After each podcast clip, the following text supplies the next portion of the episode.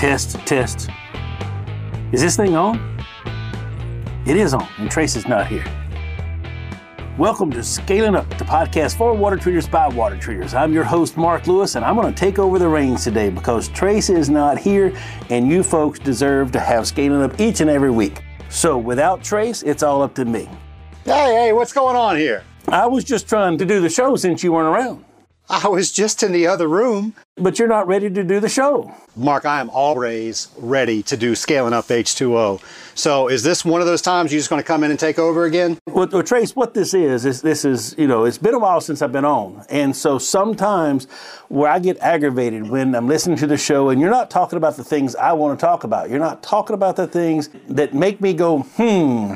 And like some of those things like, what's a man bun? Why do men want to roll up their hair and stick it in the back of their head? It just, it just isn't right. This is a water treatment podcast. Why would we talk about it? We are water treatment professionals and we must look the part. So guys, go to the barbershop and get your hair cut.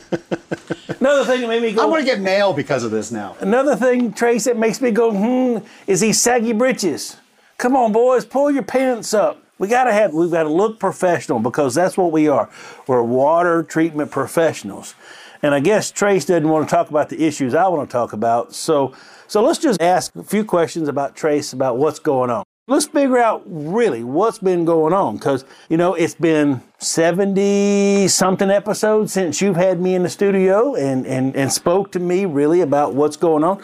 So, so what's taking you so long to get me back in the studio? Well, let me first address the nation. For those of you that don't know what has happened, Mark Lewis from episodes thirty-one and thirty-four is back in the studio.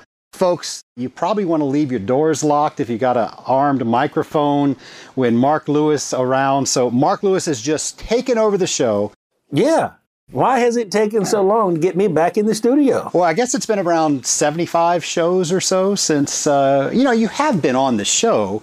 You've, I, I've talked to you at technical training. I think you've called in a couple of times. So you have short, been on the show. Short little blurbs. You, you really haven't got the full Mark Lewis on the show. It's always been these little bitty bits and pieces. If you really want to understand what's going on in this water treatment stuff, you got to have me come in and sit down or communicate with me so we can go in depth in some of these topics that we need to go in depth on. And apparently if I don't, you will, and here you are. Well, you know, so many times I'm driving down the road, listening to the podcast, and there again, Trace, you're leaving out all these bits and pieces that are very important. And so somebody needs to come in, sit down with you, and fill in the gaps that you leave wide open. So there's many things that the nation wants to know about. And, you know, we we celebrated one hundred episodes a couple weeks ago, a couple months ago. What's been your favorite episode so far? My favorite episode? So besides thirty-one and thirty-four. I was waiting for that one, besides thirty-one and thirty-four. My favorite episode, I would say, would be episode ninety-two. And that was the one where I shared my TED Talk experience. I do remember that one. And the flux capacitor? Yes. In my company, we refer to Back to the Future quite a bit with the flux capacitor because of how we do annual planning.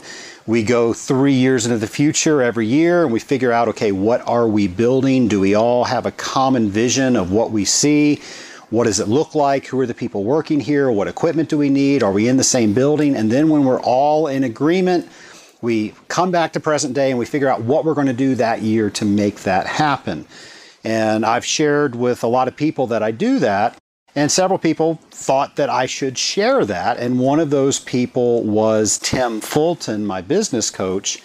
And he does a conference every year called Small Business Matters. And we were having lunch at our regular meeting.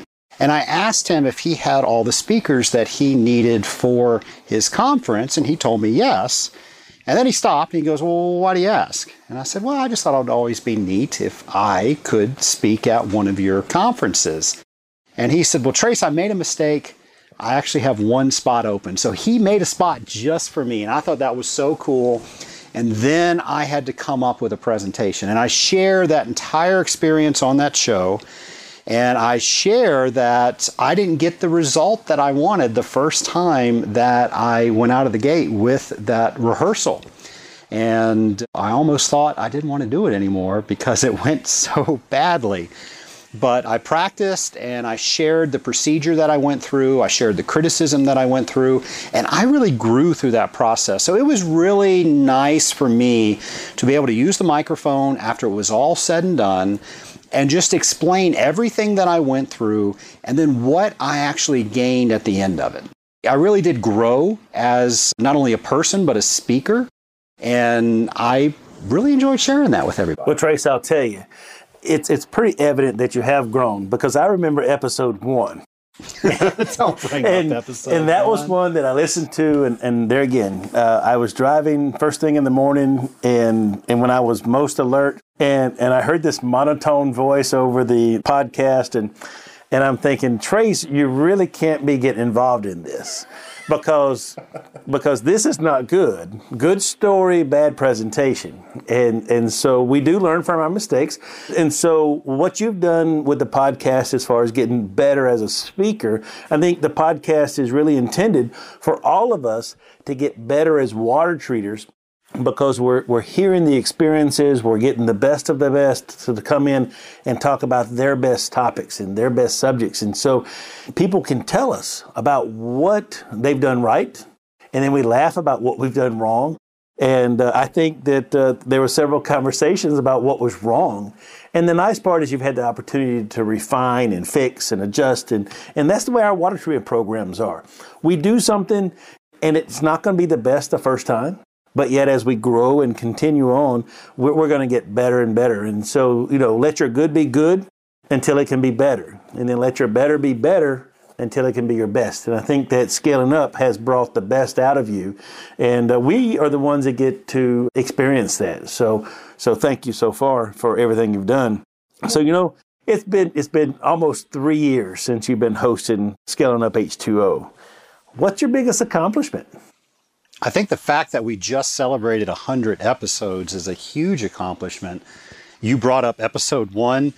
I'm surprised anybody listened to episode two after they listened to episode one. So the fact that we have one hundred episodes, and and people have told me they've uh, listened to them multiple times. So that that's just incredible. But I would say that uh, it's it's just been great to have a platform that I get to learn right along with the nation. And I've spoken with just fantastic water treaters on the show. I've learned just as much as other people have learned by speaking with these water treaters. We've invited business leaders on, uh, people that have written some fantastic books, and then they share why they wrote the books and some tips that maybe they didn't have time to write or the editor took out. So that's just been a fantastic journey to have a platform like this podcast where we can learn more from the people who do the things that we do each and every day. In technical training, you love to say that a, a rising tide raises all ships. Right. Was that the inspiration for you to start this podcast, or was there something else? I will tell you that I do love that J F K quote, a rising tide raises all ships. And that was the reason that I would use to defend why I was doing the podcast. So the reason I started the podcast is I can only teach so many people a year with my company and with the A W T. And my favorite thing in the world is teaching water treatment. I, I've been very blessed to be introduced by my father with water treatment. I can't imagine what I'd do had he not done that. But I truly love what I do, and I, I really love teaching what I do to other people. And when people finally get it and they have that spark that they want to go out and be better water treaters and they understand why, that's why I started this podcast, because now, instead of hundreds of people, I'm now able to touch thousands of people. And and that's really the reason why. When people said, why are you training your competition? Why would you ever put out a free podcast? And you're now taking a lifetime of your experience and you're making your competition better. Why on earth would you do that? I would then answer that with the J F K quote, well, a rising tide does raise all ships. So if we're all getting better, we're all getting better. And I, and I know that's one of the things that you really try to get across is to make our industry better. We must educate all. And because we have dealt with the concepts and the, the personifications of being just a snake oil salesman. So you've, you've tried to improve the industry. So when you decided to do this podcast almost three years ago, what were some of the challenges that you had to go through? And then what has been the largest challenge that you had to face? Well, I didn't know anything about a podcast. I shared recently on the hundredth episode that my friend Charlie Cicchetti said, Trace, you really need to have your own podcast. And I said, Charlie, that's great. What the heck is a podcast? And he had me download a player. And since that time, I have been a podcast addict. That's, that's what I listen to when I'm in the car. So learning what a podcast is was one thing. Then I had to learn, okay, how does somebody produce a podcast? I didn't know anything about recording. I didn't know anything about getting it up on a platform so other people could listen to it. So of course the learning curve, learning how to do all of those things, that was my initial hurdle. The other thing was the podcast doesn't really generate an income like my regular day job. So if I am now doing work for the podcast, I am not generating income from my regular day job. And I had to figure that out very quickly because my family has this habit where they enjoy eating food and living indoors. So I had to make sure that we could continue doing that. So I'm a big process person. So I started making processes to figure out how I could best spend my time. And then the hurdles then became, I just didn't have the time to do it. So as you know, we brought on some people that are now part of the Scaling Up H two O staff. So you talk about these people and you're talking about being a planner. Share with the nation here, what are some of the things that, that you're working on now with the podcast to take it to the next level? Well, we just had a staff meeting this week where we're talking about how can we celebrate the Scaling Up Nation more. We've had many people that have signed up for a mailing list, and we really haven't done a lot with that. Uh, we've had people that have identified that they are part of the Scaling Up Nation. So I've got a button. You've got a button. We have so many people in the button. I got to tell you, Mark, that is so exciting to me when I go to a water treatment event and I see hundreds of people walking around with a Scaling Up H two O button. And I bring mine back year after year. I don't make you give me a new one at each event. Well, I saw somebody that had six, and they had gone to so many technical trainings and so many conventions. They they had them all, and they were just... We used to collect the, the committee ribbons. Now we collect Scaling Up buttons. Is that what we do? I think we do both in, in some venues, but I'm sure I'm glad people people enjoy those buttons. But that's really awesome. But I want to celebrate that. I want people to know that you're not alone anymore. You're part of a community. We're part of the Scaling Up Nation. And even though you're driving around in your car all by yourself, servicing accounts, you can listen to Scaling Up H two O and you know that there's somebody else that's doing water treatment somewhere else, not alongside of you, but they have the same issues that you're having. And now we're connected with those people. So we're looking at perhaps doing a newsletter. We're looking at some extra content that we can offer the Scaling Up Nation members, uh, maybe even special podcasts. So if you're a Scaling Up Nation member, you're going to get access to a show that most people would not. Like a message with Mark? If that's what people want to hear, sure, why not? I'm sure that the nation will help you out with that. So sounds like you have a lot of things going on. And, and with everything, you have to be either compensated through money or through praise or something. And since you don't receive any money for this, it must be praise. There must be a lot of people telling you, thanks, Trace, for giving us something that we need and help us grow, et cetera. What, what are some of the praises that folks have reached out to you with? When we went to the A W T conference just a few months ago, I had so many people walk up to me. At one point, there were people waiting in a queue to talk to me just to let me know what this podcast has meant to them. And, and that, that's just that's just so amazing to me. I'm just this guy here in Atlanta, Georgia, that decided to buy a microphone and put my content online. And people are coming up to me and they're saying, you really changed my life, which I find unbelievable. They say, my job was boring. I didn't look outside of the box to see how exciting it was. And you opened my eyes to that. I just love comments like that. And when I started the podcast, I had no idea that I would ever receive comments well, most like of them, that. Or I would think that what you thought you would receive is a lot of criticism. Because that's what I like to hand over to you, and, and not to not to bring you down, but to let you do things better. So So what are some of the criticisms you've, you've heard? Well, let me start by saying, yes, some of that criticism has come from you, but it's been constructive criticism. And, and I believe I shared this in, in the episode we were talking about earlier, in episode ninety-two, where I was talking about the TED Talk. When I gave my presentation the very first time, I started receiving criticism. And it's so easy for us to take the defensive when people start telling us their opinion, especially if it's not what we want to hear. And I think if you do research, that comes from the fight or flight mechanism inside our head.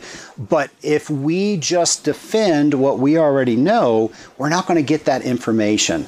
So what I said on that episode, I truly believe if somebody's going to take the time to let you know something that you may not know, and you're never going to know what they're thinking on their point of view. So if they're going to share that with you, take a deep breath and take it in. Maybe you do something with it, maybe you don't, but that's information you're never going to receive if you immediately shut them down. So, so the same way we should receive criticism or be critiqued about what we're doing day to day in our water treatment business, the same can be applied to what you're receiving as doing podcasts, because everything we do is always to get a little bit better. And so by talking to people and by uh, sharing our experiences, we're going to discuss something and somebody's going to come at it from a different angle. And, and like I said earlier, that's the one thing that I always, when I come back and talk to you about, is that you leave this part out and that part out. And it's because all of us have these unique situations. We have different waters, we have different systems, different customers, and we all look at it a different way, even though it's the same cooling tower system, the same boiler system. They're all unique because of everything that's involved with that. So we can learn from where other people are coming from.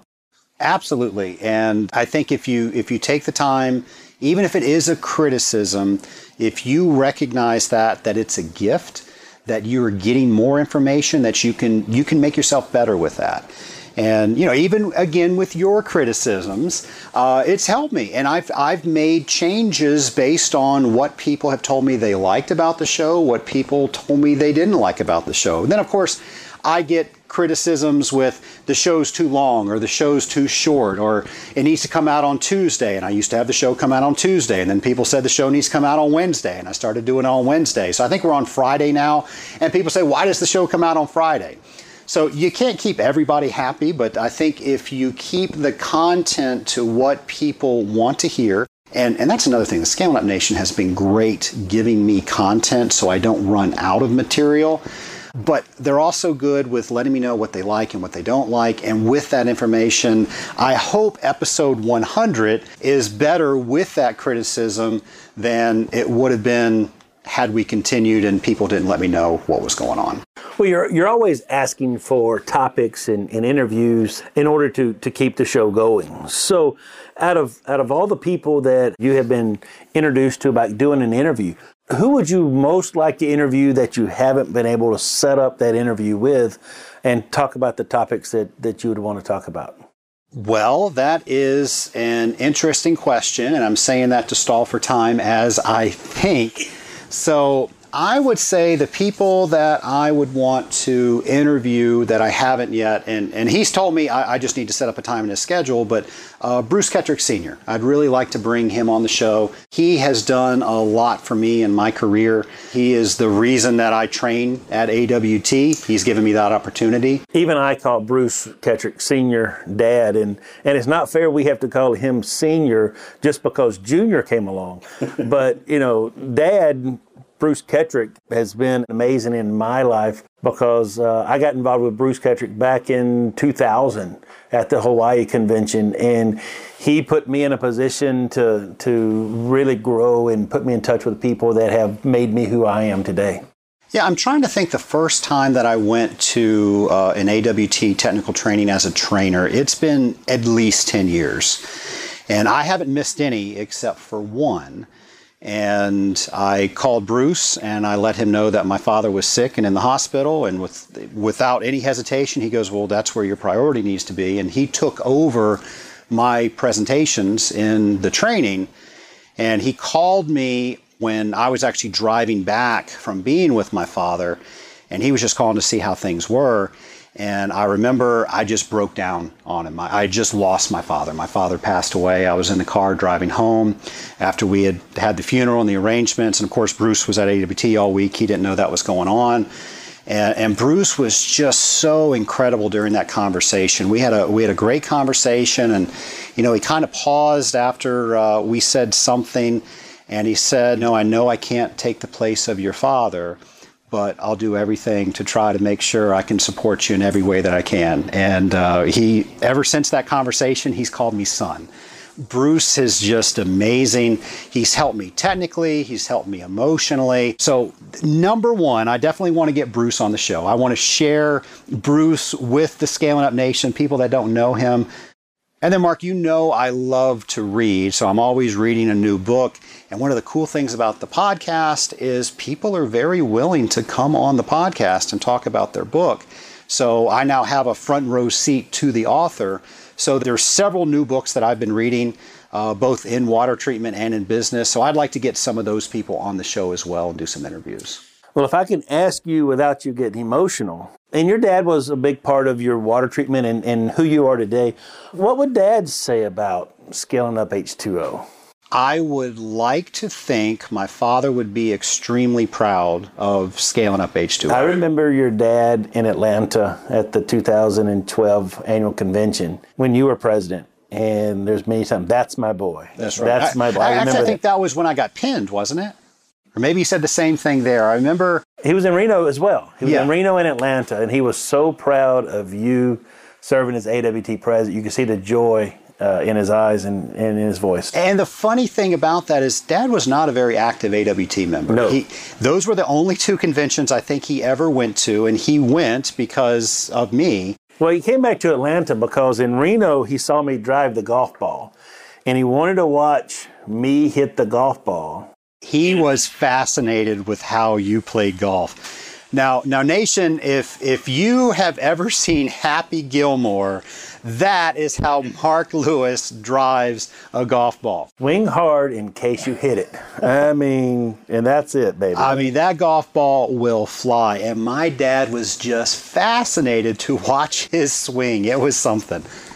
And I have I have fun. In in high school, they asked us to give a motto during your senior year, and mine was "Take everything life has to offer and have fun with it." And that's what I take out of life. I do think it would be really cool. You know, I always ask people if they could go back in time. It would be cool to go back in time and interview my dad as a water treater.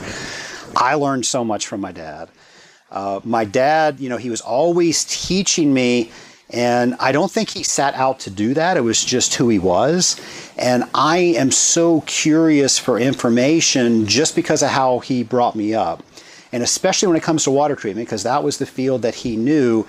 And knowing him for so long, I think I could ask some really good questions. And I would love to ask him, you know, how he came up with some of the things that he did in water treatment. And he was able to take a topic and then teach it in a way that made sense. And it totally went against anything I learned in school. And he would just say, you know, just throw those books away. I want to teach you the right way to do it. And I, the thing that irritated me just thinking of that, I remember is, I, you know, I've got a, a very scientific, mathematical way to determine the volume in a system. And I'll measure pipe, and I'll figure out how many gallons is in a linear feet of pipe, and I'll do all this ciphering. My dad could go into a mechanical room in a plant and just look around for about thirty seconds and jot a number down on a page, and it would be within ten percent of what I came up with. He was just very interesting when it came to sort of uh, off-the-cuff water treatment, and he was almost always right when he did that. You know, and, it, and it's part of using the tools that you have. You know, I've always said that when I when I do a system volume of a of a building that you really can't tell, like take the the largest diameter pipe and I go from end to end and I go from bottom to top, and that will get me pretty close. So we all have these different tools that we use, these different things. What's your favorite and then your least favorite tool that you carry in your test kit? I would say my favorite tool is my flashlight followed by my Leatherman.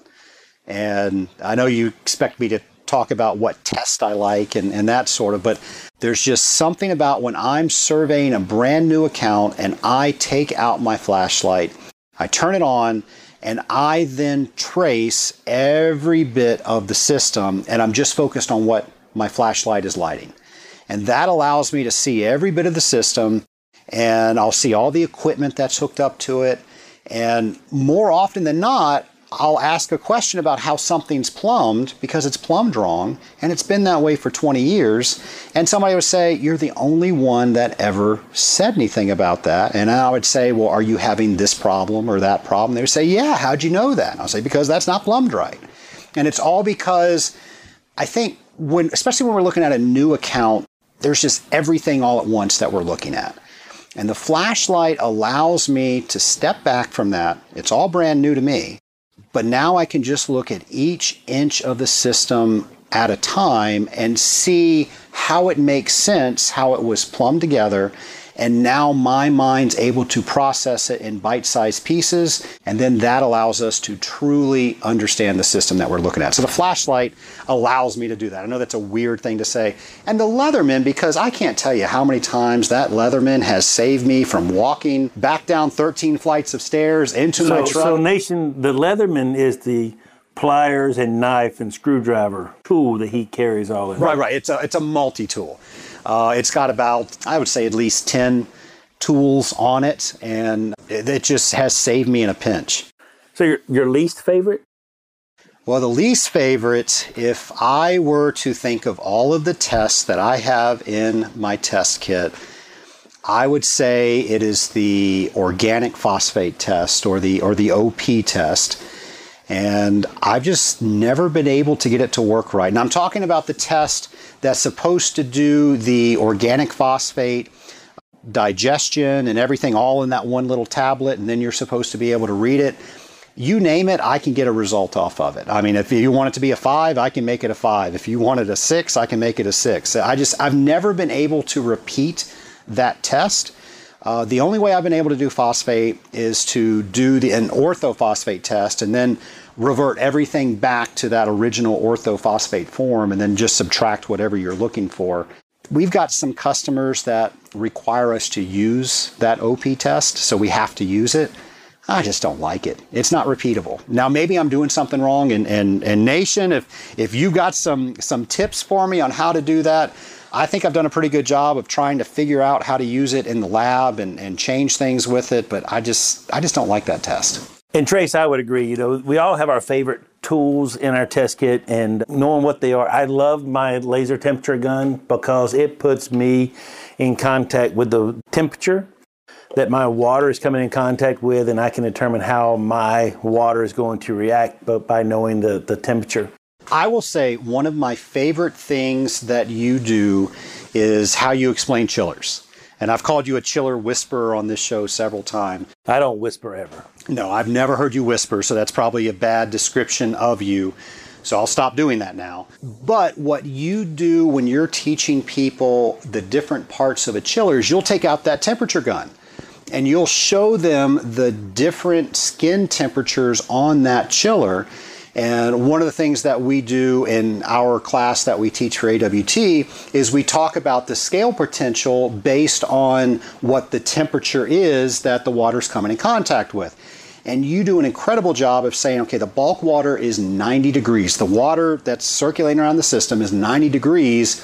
And if we base what our scaling tendency is on ninety degrees, we're going to have a false sense of security. And then you show us the hottest part of that chiller, and I want to say it's one hundred twenty something. It, it, it ranges, um, but yeah, it can be anywhere from upper nineties to, in a chiller, probably one thirty-five, one forty-five. Air compressors can be as high as two thirty-five, depending upon whether you're cooling oil or air. So knowing the temperature, it tells you how your water is going to react. And so if you've ever seen a chiller, and the bottom pass looks perfect, and the top pass is all scaled up. Think about it. The top pass is where the gas is, and the bottom pass is where the liquid is. The temperature is the only thing that's different. So understanding temperature is critical to me. So Trace, in order to get to understand you and know who you are a little better, you like to do the lightning round. Mm. But what I want to do, I want to just ask some quick questions, and I want the first thing that pops to your head so that uh, we can know the true Trace Blackmore and not the person that you like to put on to be, because I know that you want to be seen as somebody much bigger, smarter, brighter, more respectable, more respectable than you are. So, funniest movie scene? Uh, Pink Panther. When uh, he goes in to the hotel manager and he asks if the dog bites, and the hotel manager says, no, my dog doesn't bite. And he reaches down to pet the dog, and the dog just bites the you-know-what out of his hand. And he goes, I thought you said your dog doesn't bite. He goes, that's not my dog. that's, that's sad. Coke or Pepsi? Oh, I live in Atlanta. Coke. Uh, vanilla or chocolate? Chocolate. Five Guys or Chick-fil-A? Chick-fil-A. Okay, so why are you such of a Chick-fil-A fan?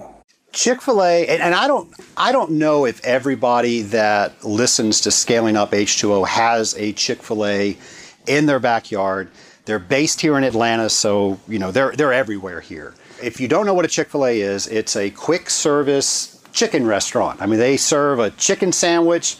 It's fried chicken on a toasted bun with two pickles. That is the magic of the Chick-fil-A sandwich. And they've created an empire on that. And when I work with other companies and we talk about core values, we talk about culture, all of those different things, I always bring an example of a company. And one of the companies I use more often than not is Chick-fil-A, because they are all about culture. And the founder, his name was Truett Cathy. He passed away a couple of years ago. His mission statement was, a good name is more desirable than great riches. And I'm all about mission statements, but I'm especially about mission statements when people live by them. What do they mean? So Truett decided that they were going to be closed on Sundays. And he has been ridiculed for that decision, because there's a whole bunch of business that takes place on Sundays. Well, before Chick-fil-A even existed, he had a little restaurant here in Atlanta. It was called the Dwarf House, and he closed on Sunday. Now, the reason he closed on Sunday wasn't really to go to church. It was because the man was tired, and he knew his people were tired that worked there, and he wanted to make sure that he gave them time to rest and time to connect with their family. Later, when he invented the chicken sandwich and he started to build Chick-fil-A's, he built all those stores in malls. So if you remember back when we were first introduced to Chick-fil-A, it was just inside a mall. Well, when's a mall the busiest? It's the weekend. So if you read any of Truett's books, he talks about signing these leases inside the mall.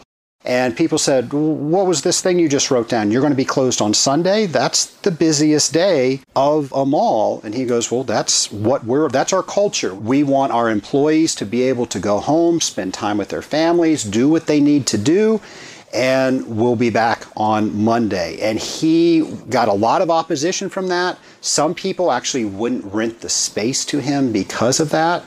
But he was more concerned about the company building people more than the people building the company. And when he would invest, he invested in his people. And of course, what in turn happened?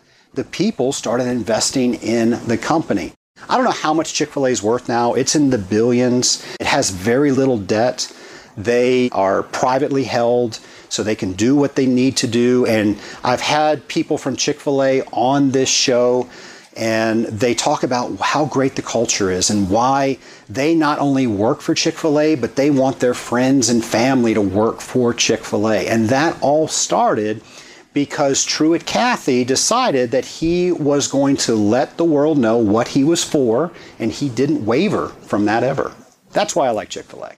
Cool. Back to the quick questions. Oh, my goodness. Ford or Chevy? Chevy. Boxers or briefs? Briefs.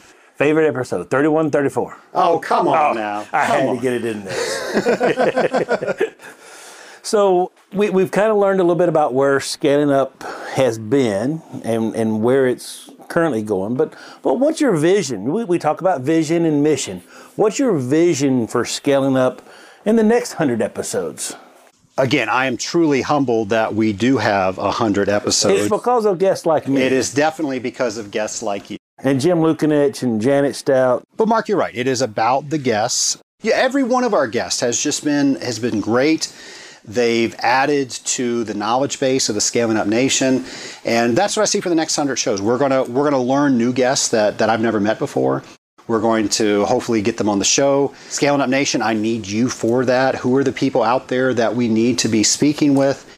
I think you've got to make it easier to come on because, see, people like Bill Pearson, they don't understand how to work this technology you got set up.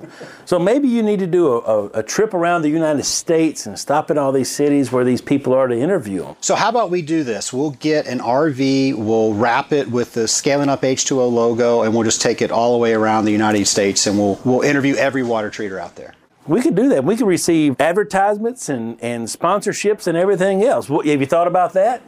Have I thought about the R V? No, I don't think the R V is probably Motor going coach? to make uh, in the next one hundred episodes. Maybe that's a goal for the next three hundred episodes. Okay.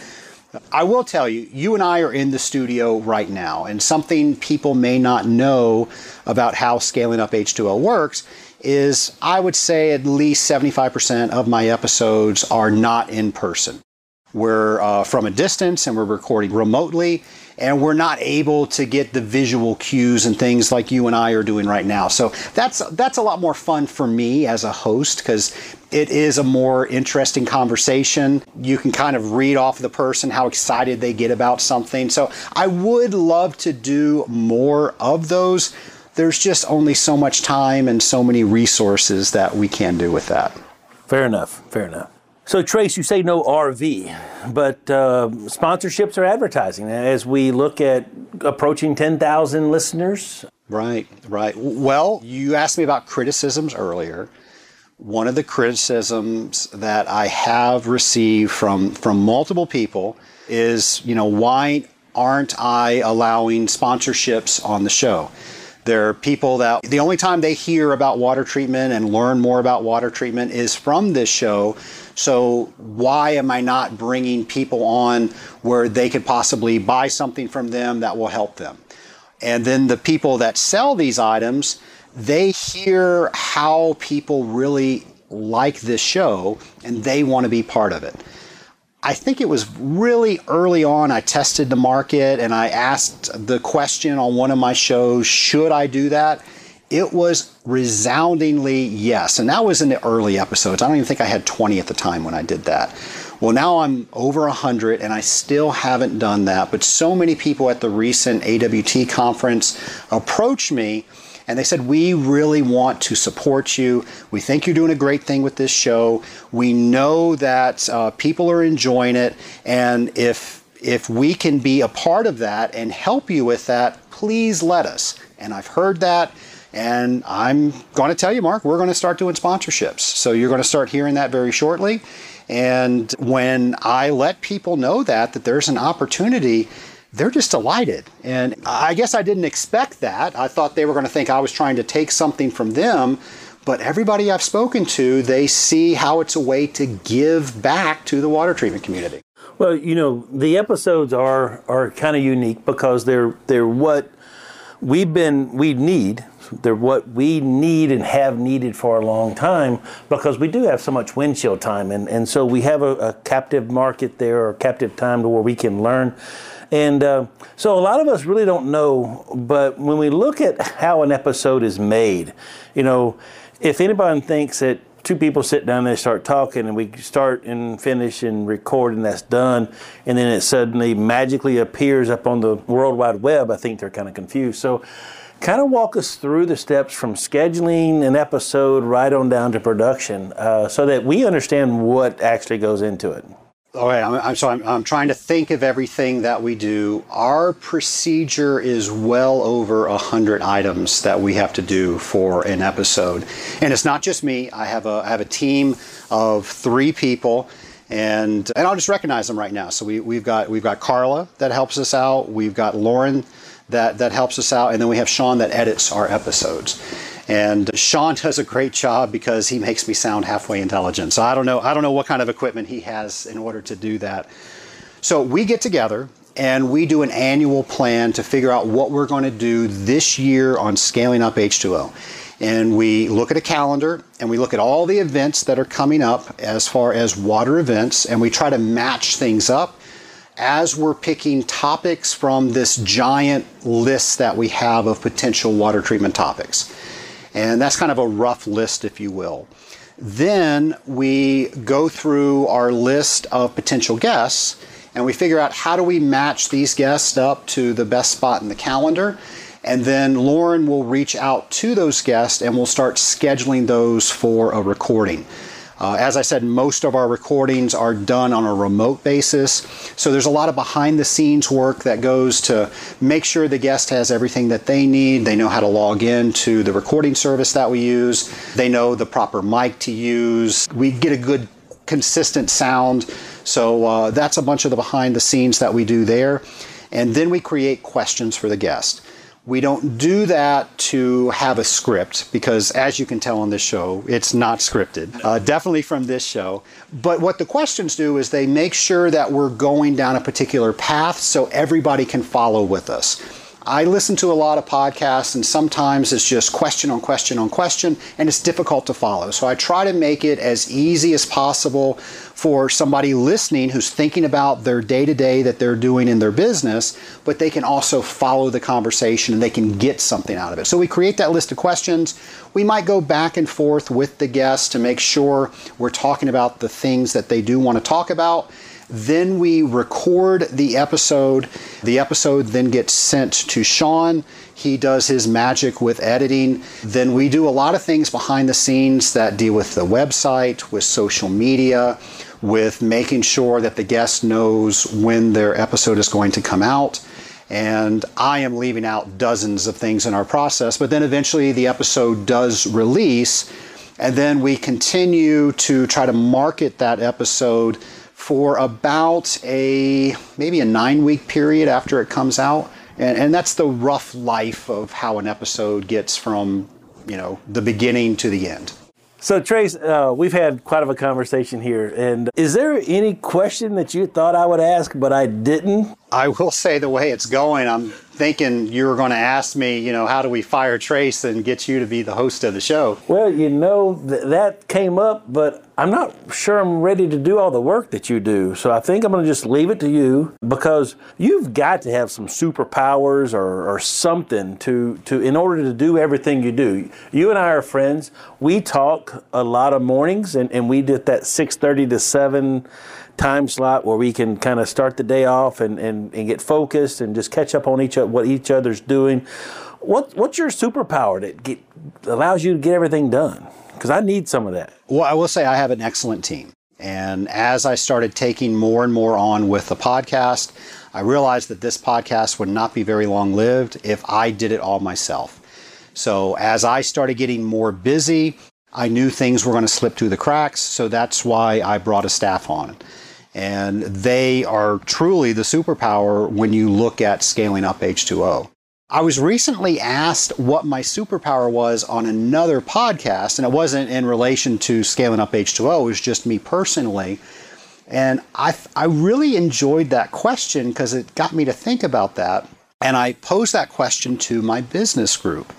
And they all looked at me like I had a third head and said, you don't really know what your superpower is? And I said, well, I'm asking. I guess I don't. I apparently, according to them, and, and now that they said it, I can see it. If I read a book or go to a seminar or hear a speaker, a podcast, I'm able to take things from that. And then maybe one or two little pieces, I'm then able to put it in whatever I'm working on now. So maybe it's a podcast procedure, or maybe it's a way that we survey a water treatment account and make the entire process better. So that's what my business group said my superpower was. So uh, I guess we'll go with that. So if you could change anything in the world, what would it be? Political polarization. You cannot turn on any television, media, or even have a conversation without somebody talking about, and of course I'm talking about American politics now, but I'm sure it happens this way worldwide, where somebody's from one side or somebody's from the other side, and then almost as soon as they identify that way, the other person stops listening, and they just immediately start throwing attacks at the other person. Our lives are so much more complicated than that. And I think if we would take the time to listen to other people, not get so involved in who's saying what politically, but really listen to what the person you're talking to is trying to say, I think we would find that we have way more in common than we have different. And when we can talk from that commonality, we can actually start to get things done. So if I could wave a magic wand, I would get all this political stuff out of here so we can start talking with people again. People are so worried about what they're going to say. People are just trying to catch people to say something wrong. That's not communication. Communication is two people getting together, sharing ideas, and then walking away with something bigger than what they entered the conversation with. Love, not hate. That's right. So if we just love one another and, and seek first to understand, because I, I know I find myself a lot of times, I can agree with that, I can agree with that, I can't agree with that. But yet, because I associate with that one part, I must be everything else. And so I get exactly what you're talking about. So out of everything you've done in your life, what's your most proudest accomplishment? Can you say most proudest? You just did. What's your most proudest accomplishment? Now, is it grammatically correct? I'm not sure, but you can definitely say it because you just said it. Trace. Well, I'm, I'm doing this to stall, Mark, because I'm trying to think about what some of these items were. A bunch of things come to mind. Um, Mark being your friend? Mark being your friend. I got to teach you how to scuba dive. Absolutely. You you and I are, we're actually, why are you in my office? Because I didn't lock the door, but then you also came over because we're getting ready to go down to the Florida Keys, and we are going to do a scuba diving trip. So uh, so that was pretty cool. That, but you know, but what everyone doesn't understand is, is Trace and I went down to Epcot to dive the aquarium. Mm-hmm. And I went down with Trace because I knew he would be watching after me. And we he got down there, and then afterwards, I told him, I said, I only dove because I thought you'd be watching after me. And he says, well, I thought you knew everything, and I didn't need to watch after you anymore. So I do enjoy diving with Trace because he is so caring. He looks after the whole group. He's not there just for himself. And I'm sure he has a great time. But I feel very comfortable diving with Trace, and uh, and, and you guys would too if if you dove with him. Well, I appreciate that. And, and diving is one of the things I absolutely love to do. So I say sharing that with great friends like you, that, that's definitely a, a great accomplishment.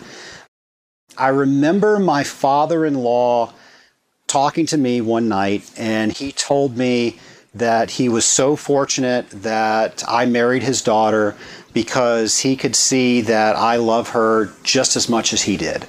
And that was just an incredible statement by him. I remember uh, Chris Kersey, who works with me, when several years ago when he got married, he asked if I would stand up for him at his wedding party. So, you know, he and I worked together, and, and you hope to have a good relationship, but for somebody to actually ask you to do that, I mean, that was a, a huge, huge accomplishment, I think. And Mark, you mentioned one already about my father, you know, saying that, hey, that's my boy when I went up there at A W T. So that was that was definitely a great moment as well. If you were to ask me how I felt at that particular moment when he said that in Reno, it kind of embarrassed me a little bit. I'm like, oh, Dad, you know, what are you doing? But now looking back on it, of course, I don't have my father anymore. I mean, that was him showing that he was proud of what I was doing, and he was truly proud that I was his son. So, so that was definitely up there as well. Well, you're still kind of a young whippersnapper, you know, and as you grow older and, and get toward the end of your career, toward the end of your life, when people think of Trace Blackmore, what would you like for them to think? You're asking some really deep questions. We are getting to know the Trace Blackmore. I see this. I would say that when it's all said and done, I would like to be remembered that I brought people together, that I uh, allowed people to have a conversation together, maybe over this show. One of my favorite stories is the gentleman that shared with me that he never talked with his competition, and then he was very lonely because there was nobody else in his market. So after this show, he decided, you know, we're not going to collude with each other, but we're going to have conversations about water treatment, because nobody else understood what he was going through. And now he now has a, a really good friend in water treatment, like you and I, where he can bounce things off from each other. Now, he was the one that invited that friend to dinner that uh, now became his friend, but he says that this show was the catalyst for that. So if I can bring people together so we have a sense of community, we're all part of the Scaling Up Nation, we feel that we're doing a service as water treaters that truly is, you know, one of the coolest professions that's out there. But at the same time, too, you know, we're always talking about how do we save carbon fuels. Well, you know, if our water treatment's working properly, that equipment is running as efficiently as possible. And we're using the least amount of water that we can if that equipment is running properly. So if I'm inspiring water treaters to make sure that they're doing their job to the best of their ability, then we're doing all those things. So a rising tide raises all boats. So that's what I'd like to be known for. Very well said. And Trace, just I think we've used this time to, to get to know you a little bit better, to get to a little bit of, to know a little bit about the vision of, of Scaling Up and how we come together, and, and how we can help you continue making these podcasts and educating us and bringing us together. So I thank you for everything that you do and what you do and who you are. And it's great to know uh, some of the backstory about why you do what you do. So with that, we may understand a little bit more of what you do and how you do it. Well, Mark, I appreciate you having me come on the show. Anytime you walk in your office and I'm messing with your equipment, you're welcome to sit down and join me. Today's episode is proudly sponsored by Radical Polymers. Nation, running a water treatment business is hard. Dealing with your suppliers shouldn't be. And when I deal with the fine folks over at Radical Polymers, I have always felt like I have had a partner. They test things in the environments that we are going to use their products. They also make sure that if I have any questions, that I get the answer that I am looking for. Mike and the fine folks over at Radical Polymers answer the phones. Folks, when was the last time you actually talked with somebody when you had a technical support question? Well, they make your issues their issues, and they get right down to the problem. They offer best-in-class technologies with the first-class support that I just mentioned. Go to scalingup h two o dot com forward slash radical to find out more. Well, Nation, I hope you enjoyed that. I don't know if you have ever had a situation like that. You walk out of your office for ten minutes, you come back, and somebody has got your recording equipment all set up and a legal pad full of questions that they are getting ready to ask you. But that is what you just witnessed. Mark Lewis, C W T, one of my very good friends, was in the office, and he thought it would be a great idea to let the Scaling Up Nation know a little bit about the host. So uh, I enjoyed that. I hope you did too. As Mark mentioned, we hope to have hundreds of more shows, and the only way that I can do that is for you to let me know what what you want this show to bring to you. So if you know some of these guests that we're going to interview in future shows, please let me know. Please introduce them to me. If you have a topic that you want me to talk about, please let me know what that is. Eventually, I am going to run out of material if you don't help me. So you are helping yourself, you're helping the nation, and you are helping me. Let me know what this show needs to do to help you. And I look forward to coming at you next week on Scaling Up H two O.